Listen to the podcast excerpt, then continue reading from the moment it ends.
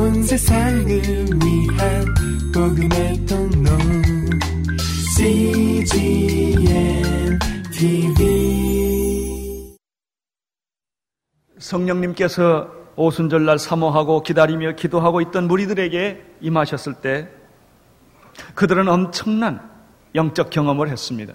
불의 혀같이 갈라진 것을 보게 되었고 바람, 호련히 급하고 강한 바람 같은 소리를 듣게 되었고 성령이 그 집에 가득 차 있는 것을 보게 되었습니다.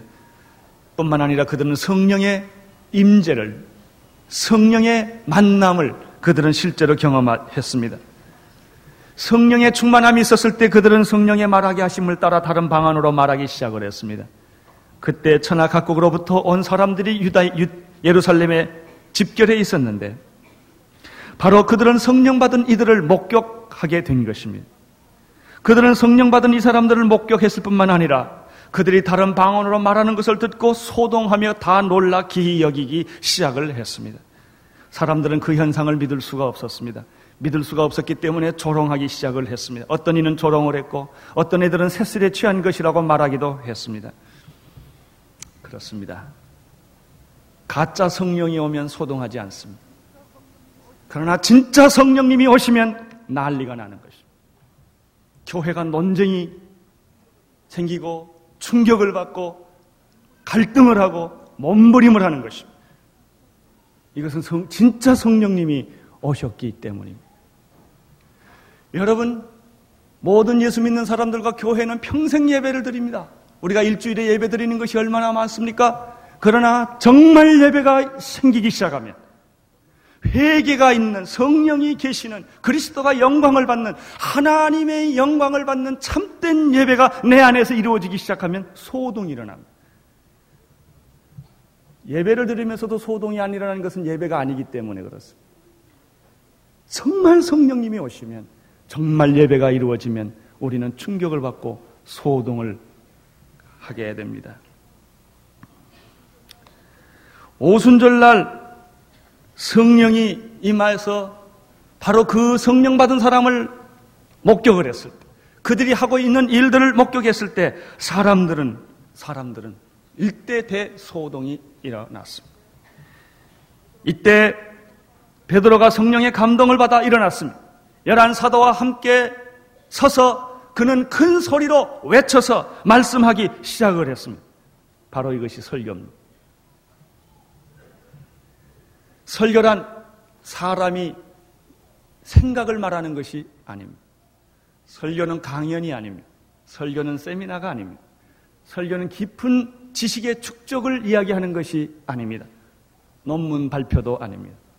설교는 성경 공부도 아닙니다. 우리는 성경 공부할 수 있습니다. 성경을 읽고 연구하고 기도하고 묵상하며 성령의 인도를 받습니다.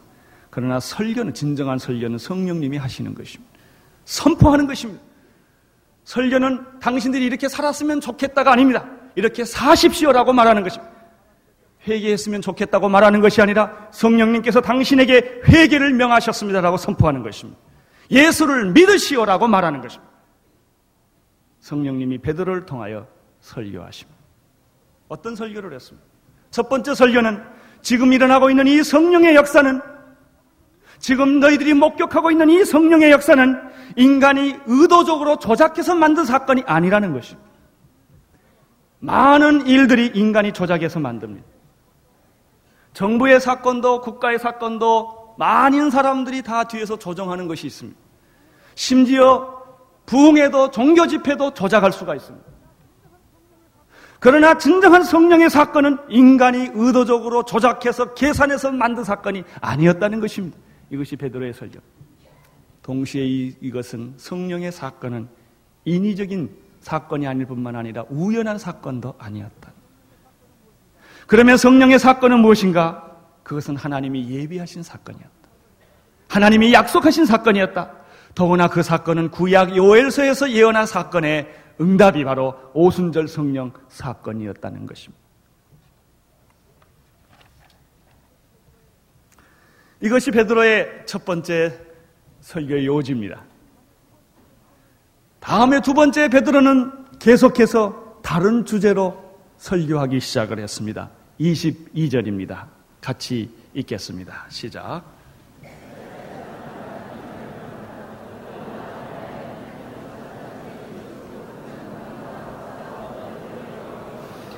놀라운 사실은 성령의 사건과 예수 그리스도의 사건은 별개의 것이 아니라 하나의 사건이요 연속된 사건이라는 것을 지금 여기서 말씀합니다.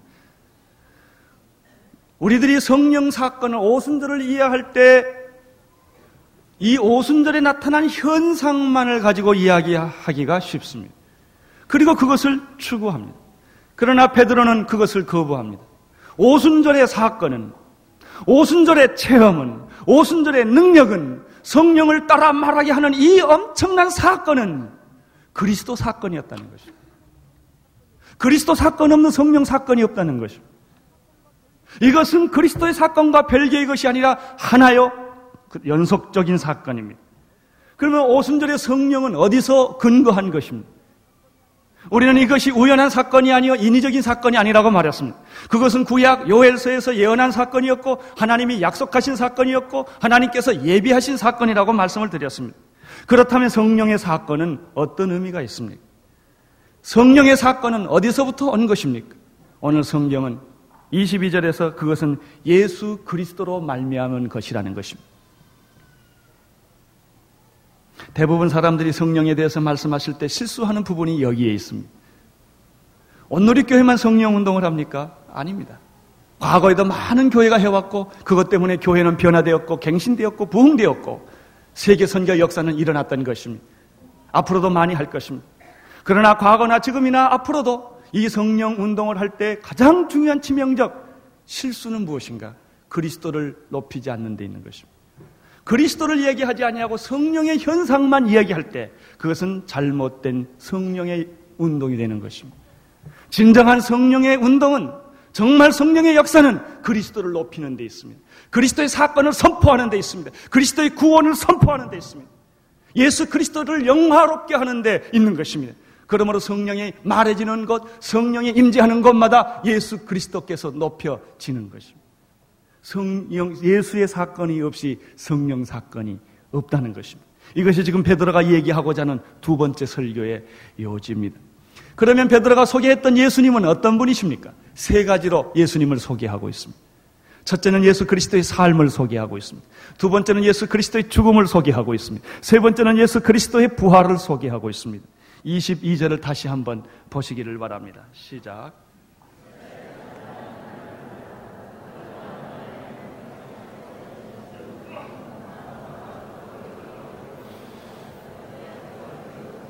첫 번째는 그의 큰 권능과 기사와 표적에 대해서 말하고 있습니다. 여러분, 예수님의 큰 권능과 기사와 표적은 무엇입니까? 바로 그것은 예수 그리스도의 삶을 보여주는 단어이들. 예수님의 지상의 위대한 생애는 큰 권능으로 이루어진 생애였습니다. 예수님의 이 지상의 큰 모든 사역은 기사와 표적의 사역이었던 것입니다. 사실 그렇습니다. 예수님은 실제로 갈릴리에서 많은 문둥병을 고쳐주셨고 안전뱅이를 일으켜주셨고 봉사를 눈뜨게 하여 주셨습니다. 각색 병든 자를 고쳐주셨을 뿐만 아니라 더러운 귀신을 내쫓아 주셨으며 성난 바다를 꾸짖었으며 오병이어를 가지고 열두 오천 명을 먹이고도 열두 강자리가 남는 이 엄청난 초자연적인 기적을 그는 행했던 것입니다. 이것이 바로 예수님의 생애였습니다.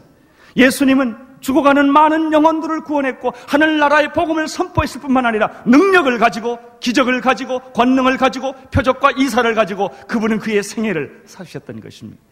그러므로 여기에서 말하고 있는 권능과 표적과 기사와 이 모든 것들은 예수 그리스도의 생애를 보여주는 단어들입니다. 두 번째 예수님은 어떤 분이십니까? 23절을 보시기를 바랍니다. 23절 시작.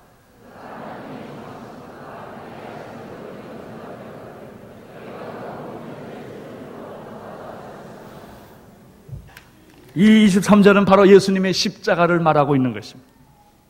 십자가란 무엇입니까? 그것은 하나님의 정하신 뜻이었습니다. 예수님이 십자가를 치시고자 하지 않았습니다. 예수님은 십자가를 피하고 싶었습니다. 아버지여 내 뜻대로 이 십자가를 피할 길은 없습니까? 그러나 내 뜻대로 마옵시고 아버지의 뜻대로 하시옵소서. 십자가란 하나님의 뜻이요, 하나님의 정하신 뜻이요, 하나님의 구원의 계획입니다. 이것은 미리 아신 대로 내어준 바 된 사건이었습니다. 이게 십자가입니다. 예수님은 이 하나님의 뜻에 순종을 한 것입니다. 그리고 십자가를 지셔서 우리를 구원하신 것입니다. 근데 여기 재밌는 표현을 여러분이 보시길 바랍니다. 그가 하나님의 정하신 뜻과 미리 하신 대로 내어준 바 되었건을 하나님에게서는 그렇단 말입니다. 십자가. 그러나 인간에게 있어서 십자가란 무엇입니까? 너희가 법 없는 자들의 손을 빌어 못 박아 죽은 것이 십자가였다 이러니.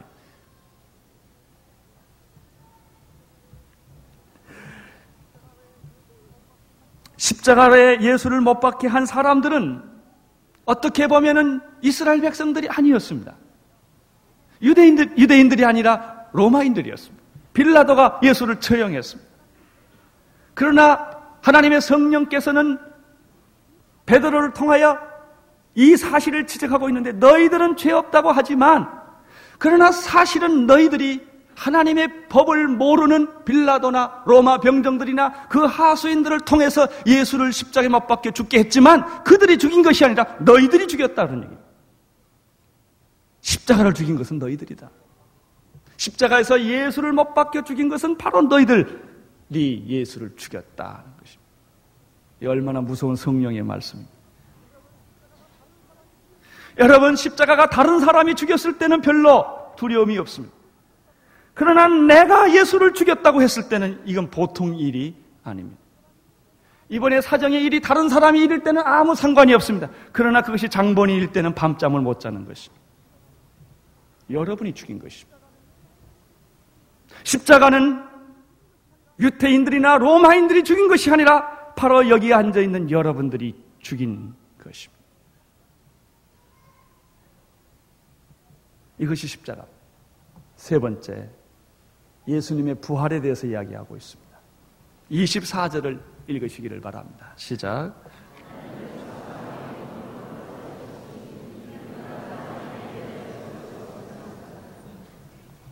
하나님께서는 예수님의 죽음, 예수님을 죽음의 계속 머물도록 하실 수가 없었습니다. 사망의 고통을 풀어 주셨다고 말했습니다. 예수님이 어떻게 부활하셨겠습니까? 하나님이 사망의 고통의 빗장을 열어 주셨기 때문에 예수께서 부활하신 것입니다. 마귀는 예수를 사망의 고통의 빗장을 걸었습니다. 죽음이라고 하는 빗장을 예수에게 걸었습니다. 그러나 하나님께서는 3일 후에 그것을 사망의 고통의 빗장을 풀어주신 것입니다. 이 사망의 고통을 풀어 예수를 다시 살리게 하셨습니다. 그 다음 성경 구절에 이런 말이 있습니다. 그가 사망에 매여 있을 수 없느니라. 여러분, 예수님은 죽음에 얽매일 수 있는 분이 아니십니다. 예수는 길이요, 진리요, 생명이요. 그는 부활이십니다. 아, 어떤 죽음도, 어떤 사망의 고통도 예수를 묶어 놓을 수가 없습니다. 하나님이 사망의 고통을 풀으시고 예수님은 죽음에 머물러 있는 분이 아니십니다. 그분은 부활하셨습니다. 죽음을 이기셨습니다. 사망 권세를 깨뜨리신 것입니다. 모든 악의 세력을 짓밟아 버린 것입니다. 그는 무덤에 갇힌 분이 아니라 리즌로 살아계신 주님이십니다. 예수님이 사망에 얽매일 수 없다는 뜻은 무엇입니까? 우리도 사망에 얽매이지 않는다는 뜻입니다. 여러분은 고통에 얽매이지 않습니다. 마귀에게 얽매일 수가 없습니다. 질병에 얽매일 수가 없습니다. 우리는 세상의 어떤 것에서도 얽매임을 받지 않는 사람입니다. 우리는 죽음을 초월한 사람들입니다. 예수를 사망에 묶어둘 수 없었던 것처럼 우리를 사망에 묶어둘 수 없을 것입니다. 지금 베드로는 성령의 감동을 받아 설교를 하고 있습니다. 첫째, 성령의 사건은 인위적이고 조작된 사건이 아니며 우연의 사건이 아니라 그것은 하나님이 예비하신 사건이었다. 요엘서의 예언의 응답이었다 그랬습니다. 두 번째, 이 성령의 사건의 중심, 주체는 예수 그리스도다. 예수 그리스도를 떠나서는 성령이라는 것은 존재하지 않는다. 성령이란 무엇인가? 그리스도의 능력 있는 삶이다. 성령이란 무엇인가? 그리스도의 대속적인 십자가의 죽음이다. 성령이란 무엇인가? 예수 그리스도의 승리의 부활인 것이다. 부활 없는 성령이 없고 십자가 없는 성령이 없고 그리스도의 삶이 없는 성령은 없는 것이다. 성령의 핵심과 성령의 주제는 예수 그리스도다. 이거예요, 지금. 많은 그럼에도 불구하고 많은 성령을 말하는 사람들이 그리스도의 십자가와 그리스도의 부활과 그리스도의 삶을 설교하지 않고 성령만 말하기 때문에 그것이 이상해지는 것입니다. 진정한 성령의 세례란 무엇입니까? 그리스도의 삶이 임하는 것입니다. 진정한 성령의 세례란 무엇입니까? 그리스도의 십자가의 사건이 보혈의 능력이 내게 임하는 것입니다. 진정한 성령 세례는 무엇입니까? 예수의 부활이 나의 부활이 되는 것입니다. 그것이 성령입니다. 이 성령 체험을 지금 이야기하고 있는 것입니다. 특별히 이 세 가지를 이야기하면서 베드로는 이 부활의 부분은 쉽게 넘어갈 수가 없었습니다. 왜냐하면 이 부활의 부분이 부활의 사건이 죽음을 깨뜨리시고 사망 권세를 깨뜨리시고 무덤에서 예수를 부활시켜서 승리하게 하셔서 통치자로 왕으로 구세주로 승리자로 되었던 이 사건이야말로 바로 성령 사건이기 때문에 그렇습니다. 그러므로 진정한 오순절은 무엇인가? 부활입니다. 부활의 능력이 실제적으로 예수에게만 나타난 것이 아니라 오늘 그 부활의 능력이 여러분과 나에게 나타나게 되는 사건이라는 것입니다. 할렐루야. 여러분 예수 하나님은 예수님을 부활시켰습니다. 그러나 그 부활이 나에게도 임해야 되지 않겠습니까? 여러분 죽은 자는 살겠고 무릇 살아서 믿는 자는 영원히 살리라. 내가 이것을 믿는 부활이면 예수의 부활이 나의 부활이 되어야 되지 않겠습니까? 예수님의 부활이 있습니다. 이 예수님의 부활이 나의 부활이 되는 사건이 오순절 사건. 이 성령 사건인 것입니다. 그래서 베드로는 여기서 놀랍고 절묘하게 구약의 다윗의 부활 신앙을 인용을 합니다. 나는 이 설교 본문을 읽다가 제가 설교 늘 설교하는 설교자이기 때문에 설교자로서 감동과 충격을 받지 않을 수가 없어요. 이 짧은 메시지 속에 어떻게 이렇게 성부, 성자, 성령을 다 얘기하시고 그리스도의 삶과 죽음과 부활을 얘기하시고 오선절을 얘기하고 구약의 사건을 두 번씩이나 인용하시고 그리고 우리들에게 회개를 요구하는 메시지를 할 수 있을까? 이것은 성령님이 하신 메시지가 아니면 인간은 이런 메시지를 만들 수가 없는 것입니다. 이건 하나님이 하신 메시지입니다. 하나님의 음성인 것입니다. 자, 이제 다윗의 메시지를, 다윗의 부활 신앙을 바로 예수의 부활과 연결시키기 시작을 합니다. 그것이 바로 25절부터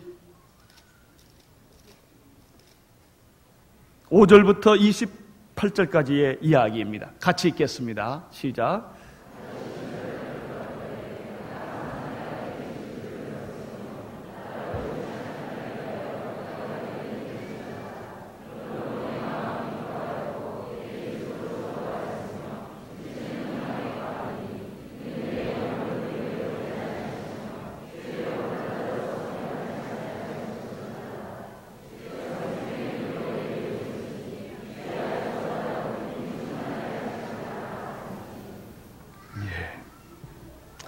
시편 16편 8절에서 11절에는 다음과 같이 기록되어 있는데 제가 구약 시편을 읽을 테니까 여러분이 사도행전에 나온 얘기를 보시면 몇 가지 차이점이 있는 것을 보게 될 것입니다. 비교하십시오. 내가 여호와를 항상 내 앞에 모심이요 그가 내 우편에 계심으로 내가 여동치 아니하리로다. 이러므로 내 마음이 기쁘고 내 영광도 즐거워하며 내 육처도 안전히 거하리니 이는 내 영혼을 음부에 버리지 아니하시며 주의 거룩한 자로 썩지 않게 하실 것임이니이다. 주께서 생명의 길로 내게 보이시리니 주의 앞에는 기쁨이 충만하고 주의 우편에는 영원한 즐거움이 있나이다. 아멘. 다윗은 부활 신앙을 가진 사람이었습니다. 아브라함이 부활 신앙 가졌다는 것을 우리가 히브리서를 통해 잘 압니다. 그러나 다윗이 부활 신앙을 가졌다는 것은 굉장히 놀랍고 새로운 일입니다. 다윗이 이 부활 신앙을 간증합니다. 고백합니다. 그리고 예언을 합니다.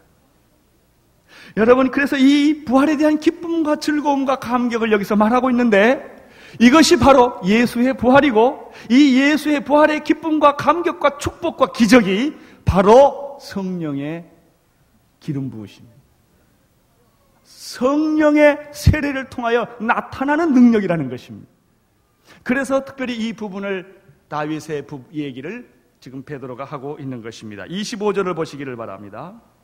시작.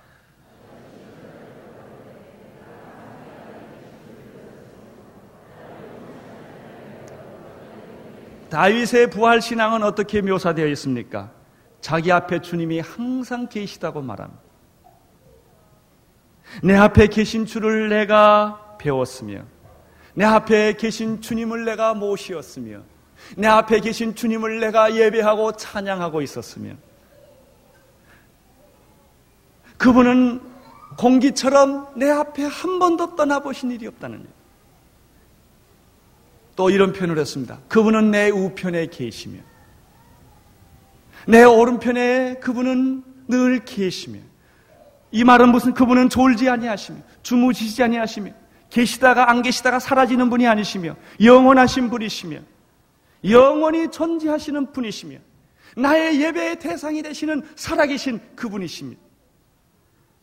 여러분, 그분이 내 앞에 항상 계시고, 그분이 내 오른편에 늘 계시기 때문에 다윗은 무엇이라고 말했습니까? 나는 뭐하지 아니하리로다. 요동치 아니하리로다. 이 세상이 얼마나 요동합니까? 성난 바, 성난 바다와 같지 않습니까? 언제 어떻게 될 줄 누가 합니까? 언제 교통사고로 죽을지, 언제 무슨 일을 당할지, 언제 망할지 아무도 알 수가 없습니다. 이런 요동하는 세상 속에서 살아계신 하나님이 내 앞에 계시며 그분이 내 우편에 계시기 때문에 나는 결코 내 심령이 요동하지 아니하노라. 아멘. 이 부활 신앙. 나는 여러분에게도 이런 고백이 있게 되기를 바랍니다. 부활 신앙을 가진 다윗은 세 가지 간증을 했습니다. 26절입니다. 시작.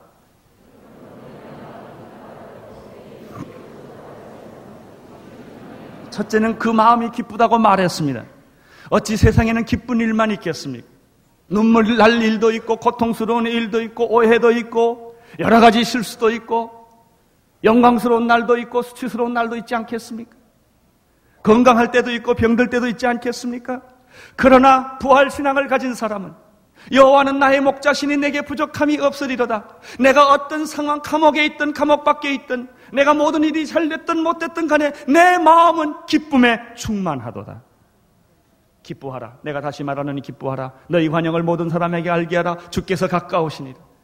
사도 바울이 감옥에서 외쳤던 고백이었습니다. 여러분의 마음은 어떻습니까? 지금 기쁨에 충만되어 있습니까? 여러분도 이 고백을 할 수가 있겠습니까? 내 마음이 기쁘도다. 나는 기쁘다. 지금 상황은 좋지 않지만, 그러나 나는 기쁘다. 감사하다. 정말 눈물이 날 만큼 감사하다. 그런 마음이 있습니까? 두 번째, 보면은 내 입술도 즐거워하도다 그랬습니다. 입술도 즐거워하다. 구약에서는 시편에서는 영광이 즐거워하도다 그랬습니다. 입술에 하나님의 영광이 있습니다. 입술에 찬송이 있습니다. 입술에 감사가 있습니다. 입술에 기도가 있습니다. 내 입술이 하나님의 영광으로 가득 차 있습니다. 어떤 사람은 입술이 저주로 가득 찬 사람들이 밤낮 불평을 말하고 비판하고 욕을 하고 그 입술에 하나님의 영광이 없어. 그러나 이 사람의 입술에는 하나님의 영광이 있다고 말했습니다. 셋째, 무엇이 희망이 있다고 말했습니까? 육체가 희망이 있다고. 어찌 육체가 희망이 있겠습니까? 썩어질 육체. 그러나 나를 믿는 자는 죽어도 살겠고 무로 살아서 믿는 자는 영원히 죽지 아니하리라. 우리는 몸의 부활을 믿습니다. 영광스럽게 우리는 부활할 것을 믿습니다. 우리의 육체가 소망을 갖는 것입니다. 희망이 있는 것입니다. 다윗이 이런 고백을 했습니다. 27절을 보십시오. 27절 시작.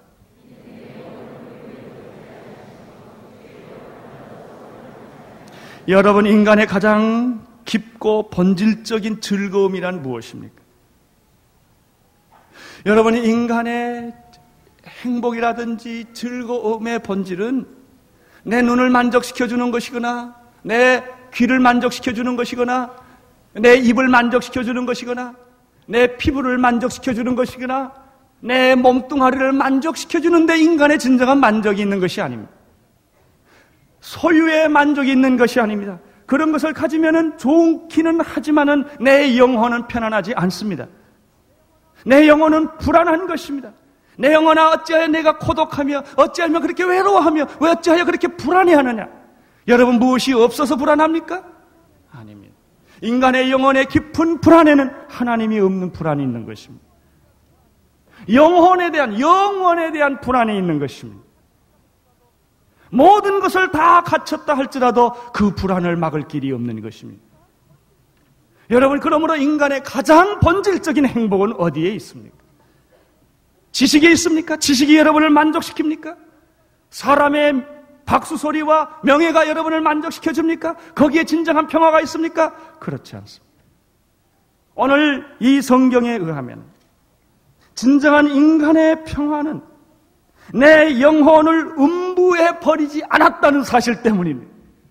내가 지옥에 안 간다는 사실. 내 영혼이 구원받았다는 사실. 이 사실 앞에 우리는 눈물을 흘리고 춤을 추며 내 영혼 깊은 곳에서 감사와 기쁨이 있는 것입니다. 여러분, 혹시 사람을 미워해 보신 일이 있습니까? 사랑과 갈등을 가져본 일이 있습니까? 그때 우리는 밤에 자다가도 벌떡 일어나 너무 속상해. 그런데 정말 구원받은 사람은 자다가 벌떡 또 일어납니다. 잠자다가 벌떡 일어나서 하나님 정말 내가 구원받았다는 말입니까? 내가 당신의 생명책에 정말 기록됐다는 말입니까? 내가 하나님의 자녀라는 말입니까? 아, 하나님, 정말입니까? 아멘. 그리고 자요 또. 너무 좋아서. 그게 진정한 행복이요. 내가 음부에 버림받지 않았다. 내가 지옥에 안 간다. 이것이 참된 기쁨이라고 하는 것입니다. 주의 거룩한 자로 썩임을 당치 않게 하실 것입니다. 28절을 보십시오. 그는 이렇게 부활의 신앙을 노래로 찬양하는 것입니다. 28절.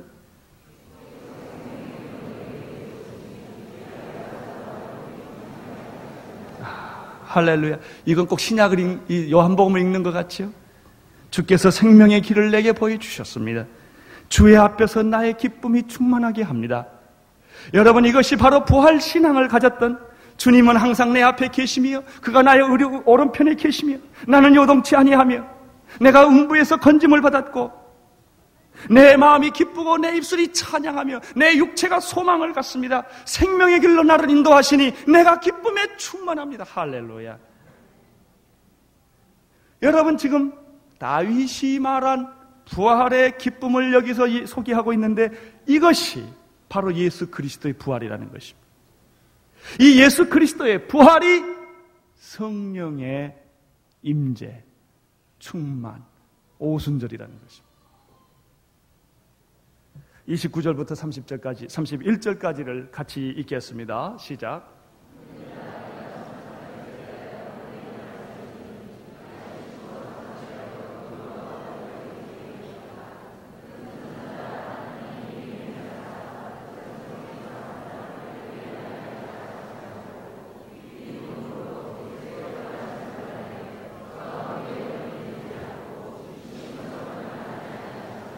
다윗은 분명히 죽어서 장사되었습니다.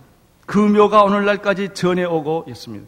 지금도 이스라엘을 방문한 사람들은 다윗의 초라한 묘를 발견하게 될 것입니다. 그러나 다윗은 죽어서 묘에 갇혀 있지만은 다윗 자손 중에서 한 사람이 나타나게 될 것이라는 것입니다. 다윗의 가문의 씨가 나타나게 될 것이라는 것입니다.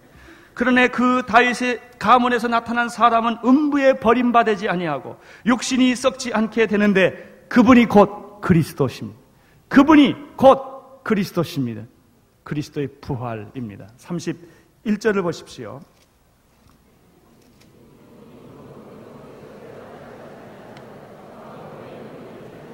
예, 거기서 뭐라고, 다윗이 뭐라고 그랬습니까? 미리 보는 거로. 여러분, 그렇게 많은 과거 속에서 있던 그 다윗이, 다윗이, 믿음의 눈으로 영안으로 그리스도 메시아 다윗의 씨에서 나타날 메시아를 보는 것입니다. 여기 보면은 미리 보는 거로 그리스도의 부활하심을 말하되 얼마나 놀라우니 다윗은 그리스도의 부활을 그때 보았습니다. 나는 오늘 여러분들이 주님이 다시 오실 것을 볼 수 있게 되기를 바랍니다. 예? 우리의 믿음의 눈으로, 영안으로 성령 받은 그 마음은 주님께서 구름 타고 영광 가운데 다시 재림할 것을 믿습니다. 세상을 심판하시러 오시는 심판주로 오실 것을 믿음의 눈으로 보는 것이고 성령이 임하시면 믿음이 있으면 과거가 해석이 됩니다. 현재 의미를 알게 됩니다. 미래를 예견하게 됩니다. 그리스도를 그는 보았습니다. 부활을 보았습니다. 32절입니다. 시작.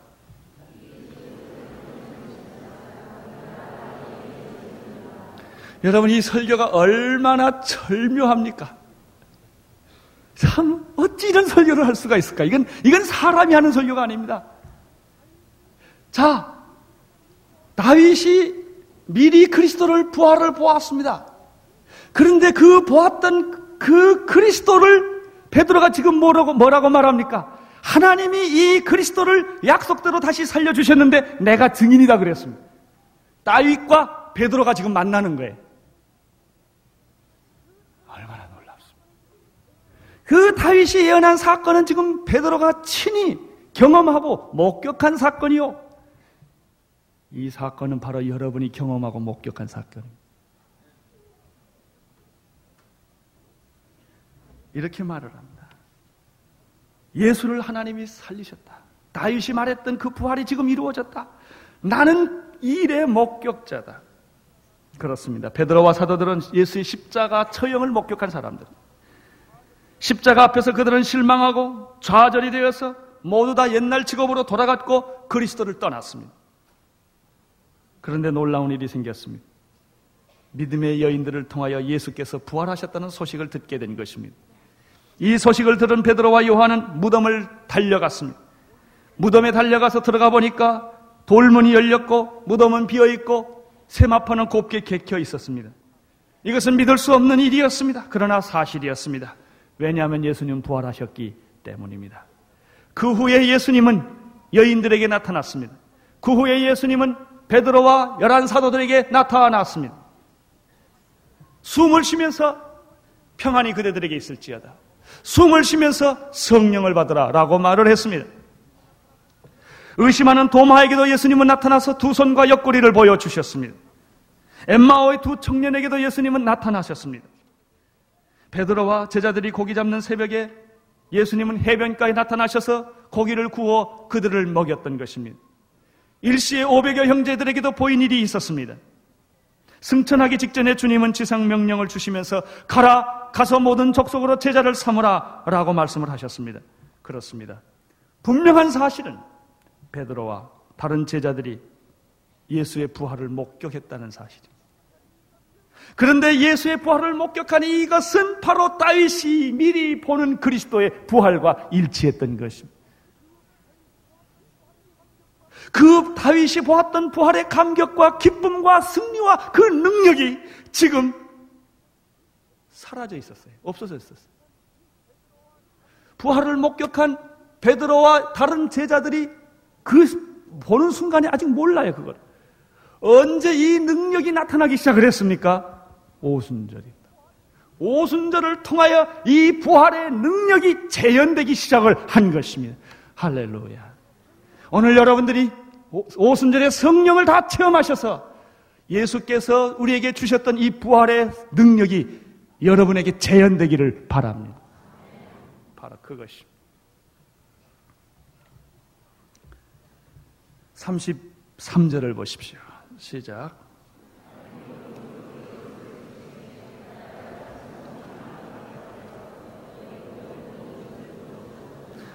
지금 베드로의 설교 중에서 가장 핵심적인 중요한 구절이 33절입니다. 여기에 모든 것이 요약되어 있습니다. 하나님이 오른손으로 예수를 높이셨다고 말했습니다.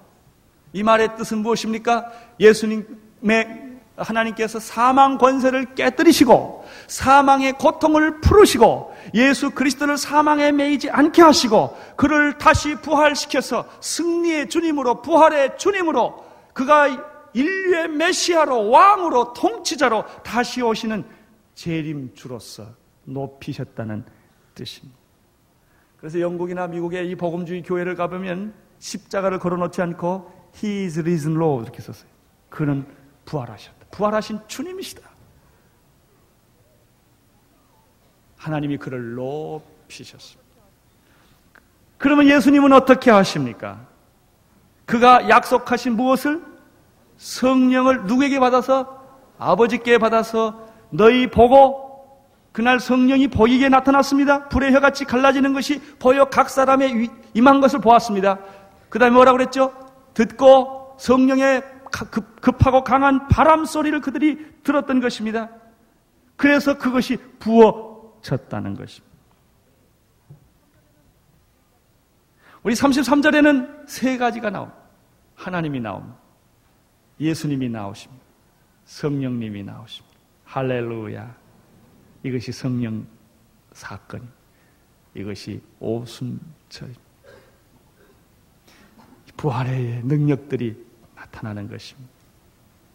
저는 이번 성령 부활 주일절에 바로 이 생기에 대해서 설교하게 될 것입니다. 하나님의 생명이 어떻게 뼈다구들을 변화시켜서 군대를 만드시는가? 이게 성령의 역사이기 때문입니다. 그런 성령의 역사들이 오늘 여러분과 내게 필요합니다. 부활은 저기에 있는 사건이 아니라 오늘 나의 사건이 되어야 합니다. 내 몸에서 부활이 일어나야 합니다. 내 영혼에서 부활이 일어나야 하는 것입니다. 오늘 지금 일어나야 합니다.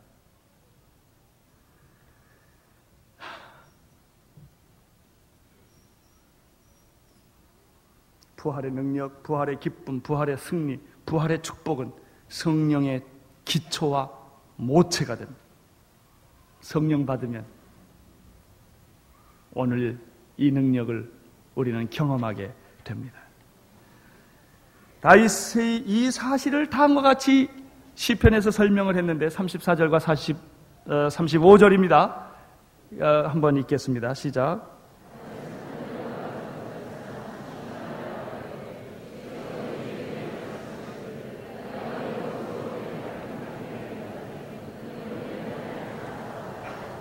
예, 여기서 첫 번째 주는 하나님이시고 두 번째 주는 예수님이십니다. 하나님께서 예수님을 우편에 앉게 하셨다는 것입니다. 이제 베드로는 36절에서 결론을 내립니다. 어떤 결론입니까? 시작.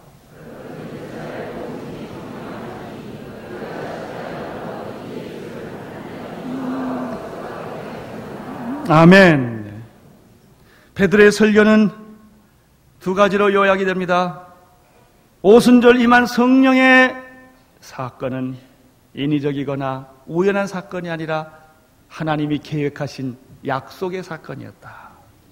그 성령의 사건의 주인공은 핵심은 성령의 모델은 예수 그리스도다. 예수 그리스도의 능력 있는 삶, 예수 그리스도의 십자가의 죽음, 예수 그리스도의 부활, 이 부활의 기쁨과 감격과 승리와 축복이 바로 성령사, 성령의 임재다. 그러므로 온 이스라엘은 이 말을 들으라. 너희는 정령 알지니 너희가 죽인 예수 그리스도는 너희가 십자가에 못 박힌 이 예수를 하나님은 주와 그리스도가 되게 하셨느니라. 아멘. 그 설교 끝이에요. 이게, 이게 설교 끝이에요. 그런데 이 말씀이 불덩어리가 되었어. 이 말씀을 듣는 사람들이 그 순간 가슴이 찔리고 회개가 일어나고 통해가 일어나고 그날 3천 명이 세례를 받았습니다. 얼마나 놀라운 말씀입니다.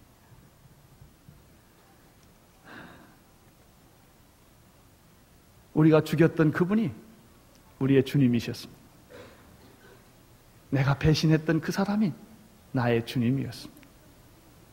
내가 못 살게 했던 그분이 나를 위해 희생하신 분이었습니다. 여러분, 그때 얼마나 우리는 통회하고 울게 될까요? 내가 그렇게 못 살게, 못 살게 했고, 죽였고, 미워했고, 시기했고, 질투했고, 그를 괴롭히기로 결정을 했는데, 그분이 나의 주님이시라는 것입니다. 나의 구원자라는 것입니다. 그분은 나의 주님이십니다. 신약 사도들의 예수님에 대한 신앙 고백을 한마디로 표현한다면 그분은 나의 주님이시다. 여러분, 예수님이 여러분의 주인이십니까? 로마 병정이 못 박지 않았습니다. 여러분이 예수를 십자가에 못 박은 장본이라는 것을 아셔야 합니다. 나의 신앙의 교만으로, 나의 불신앙으로, 나의 못된 것으로 지금까지 예수를 못 박혀 왔다는 말이죠. 상처를 주고 괴롭힌 것은 다른 사람이 아닙니다. 유대인이 아니라 로마인이 아니라 바로 나였다는 것입니다. 여러분이 그렇게 괴롭히고 죽이고 미워하고 무시했고 알아주지 않았고 자기가 징벌을 맞아서 저렇게 매맞는 것이다라고 말했던 그 예수가 바로 우리의 주님이십니다. 그리고 그분이 하나님의 아들 영광스러운 메시아 크리스토스 예수가 그리스도입니다.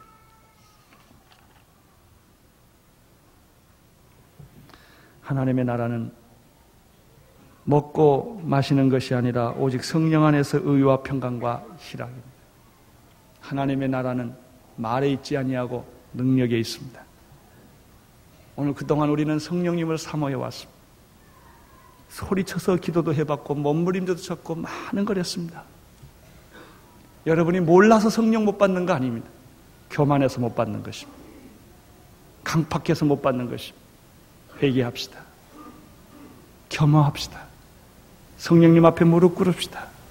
이제는 말이 아니라 능력이 내게 임하게 하여 주시옵소서.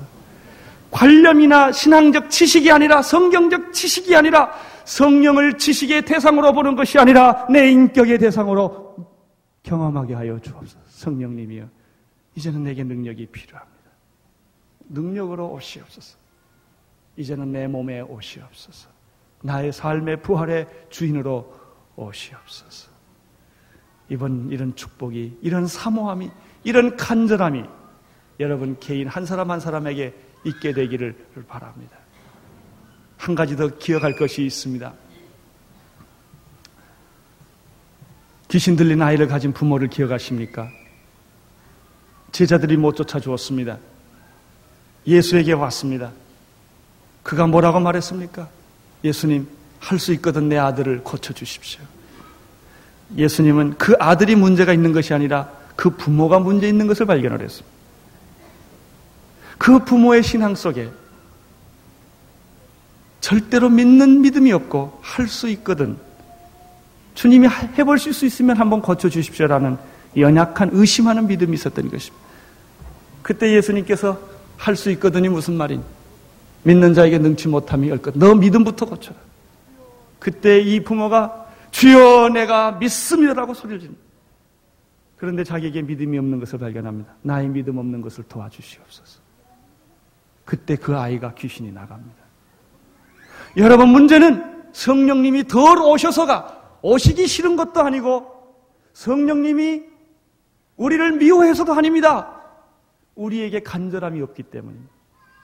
몸부림이 없습니다. 생명을 거는 그런 애타는 마음이 없습니다. 나는 오늘 여러분들이 그런 애타는 마음이 생기게 되기를 바랍니다.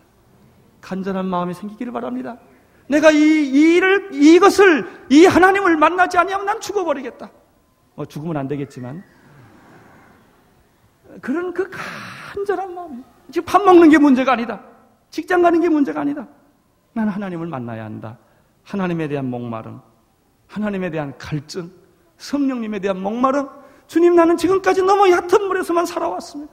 그것이 신앙의 전부인 줄 알고 살아왔습니다. 몇십 년을 나는 그렇게 살아왔습니다. 이제는 내가 성령의 깊은 바다에 들어가기를 원합니다.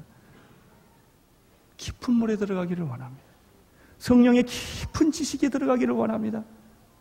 내 영혼의 깊은 곳에 들어가기를 원합니다. 여러분 이런 간절한 마음이 있게 되기를 바랍니다. 지금 우리는 예배를 거의 다 끝나갈 것입니다.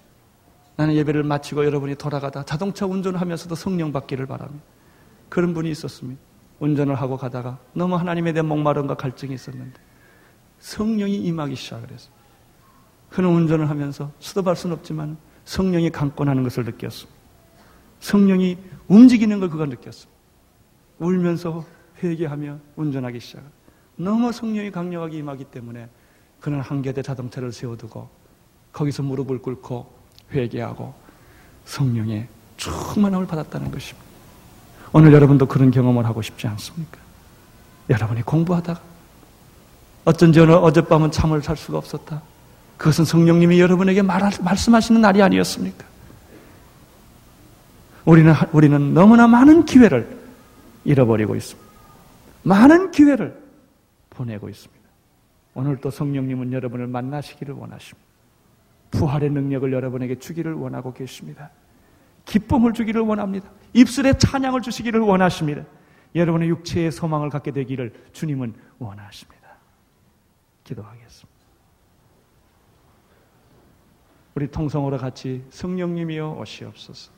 간절한 마음으로 사모하시고 기도하시기를 바랍니다. 하나님 아버지, 오시옵소서. 채우시옵소서. 걸어가게 하여 주시옵소서. 불러오시옵소서. 바람처럼 오시옵소서.